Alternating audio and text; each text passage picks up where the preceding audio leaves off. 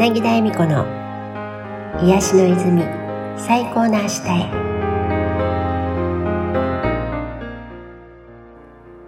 皆さんこんにちは柳田恵美子です。お聞きくださってありがとうございます。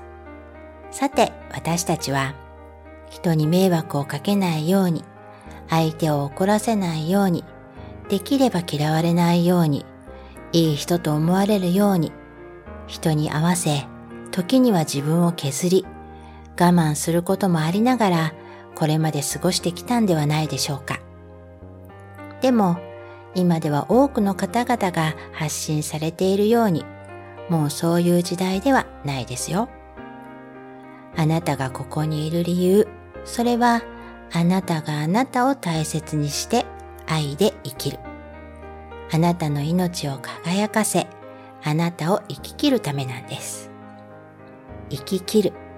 これはトークの中で千穂ちゃんがそう言ってくれています。それではお聞きください。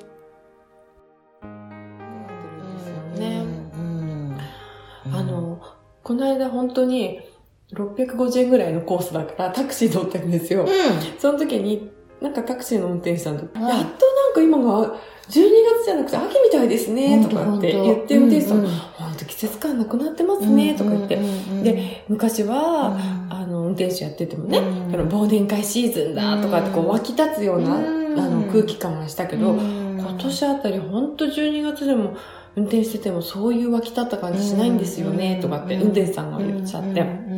で、忘年会も今なくなってるみたいで、今若い方たちがね、忘年会なんでやんなきゃいけないですか？とかっていう人もいるみたいですよね？とかって私言って、で、なんならね、あの、とりあえずビールって知ってますなんか集まるじゃないですか。そうすると、みんなで、とりあえずビールを飲む、乾杯に。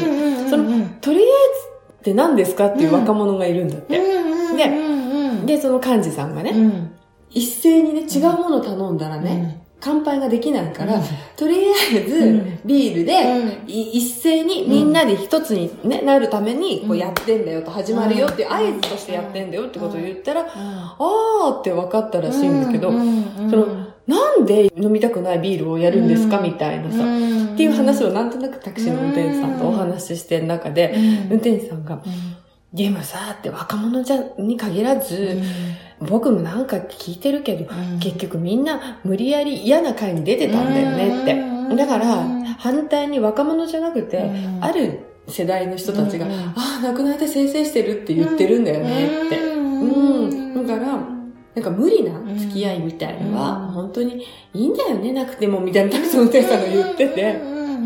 楽しくね、みんながやれればいいんじゃない？みたいなことを言ってたんだけど、うん。だから、若者が変わってるけど、我慢してる世代の人たちっているじゃないですか。そういう人たちが、ある意味、俺は我慢してたのに、お前たちは我慢しないのかよ。ね。ああ、でもこれが通用する時代なのかって救われてる人たちもいるんだよね。でもあるところはきちんとやったりするのが気持ちいいってこともありません？なんか、整えると気持ちいい。みんなで整列して、一つのことに向かってやろうとかってなった時に、ビシッてやった時にすごくスッキリ通る時もある。ね。うん。それこそそれが好きな人たち、やりたいっていう人たちが集まった時は、ビシッとね、決まる？うん。だから、変な硬くなさじゃなくて、芯の通った強さの、なんか軽やかさ。うんで、そこに、それをやりたいっていう人たちが集まってやるのと、しぶしぶやめるわけにいかないからって言っていう人が混ざり合ってやるのとでは、同じものをやったとしても、全然ね、表現されるもの、伝わってくるもの、っていうのは違ってくるから。違ってきますよね。だから、確かに一昔前って、みんなで頑張ろう、お前一人が抜けてもダメなんだ、みたいな。一斉同じことやるんだって。向かっていく。ピラミッドもね。ね、っていうのがあったんだけど、でも、そんなにもう力を入れなくても、もうね、いいのかなとは。だから、やね、毎回言ってるね、一人一人。一人一人が、どういうふうに想像して、どういうふうに、あの、作っていくか、関わっていくかとか。本当にこう、自分を大事にっていうのがテーマだよね。ね本当自分を大切にできるからこそ人の意見もきあって、そうか、そういう意見もあるか。うんうんうんうんうんうんでも、私がこんなに我慢してるんだから、あんたも我慢しなさいよっていうのが根底にあると、うん。うん何、自由なこと、勝手なこと言ってるの？ってなっちゃうじゃない、うんうんうんまあそうやって外のせいでとか、うん。外を見てっていうのを本当うん。にいきなりはできないかもしれないけど、少しずつ少ね。しずつ、うん。少しずつね。うん。日々、日々。ね。うん。うん、あ、そっか、違う違う。私の中の問題なんだ、うん。と思って、で、いつまでもその起きたことを、起きたことはどんどん過ぎ去っていってうん。るわけだから、うん。それを握り続けず、うん。せっかく来るうん。新しいうん。今うをん。大事うにん。楽しんで、うん。っていうことができる一年と、うん。そうじゃなくて、うん。あんなことがあった、あの人がああだ、うん。こうだって思いながらうん。過ごす一年とじゃ、うん。全然違ってくる違ってきますよね。本当に。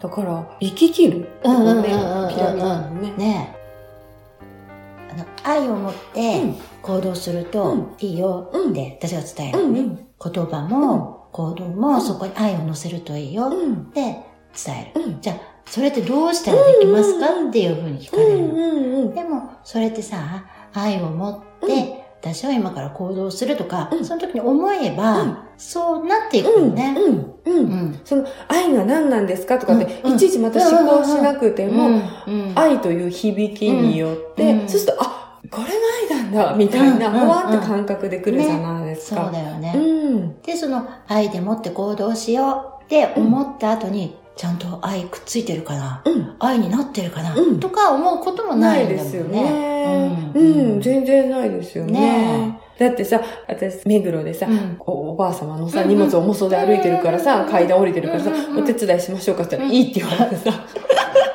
うんうんうんうんうんなんかさ、持ってかれたの。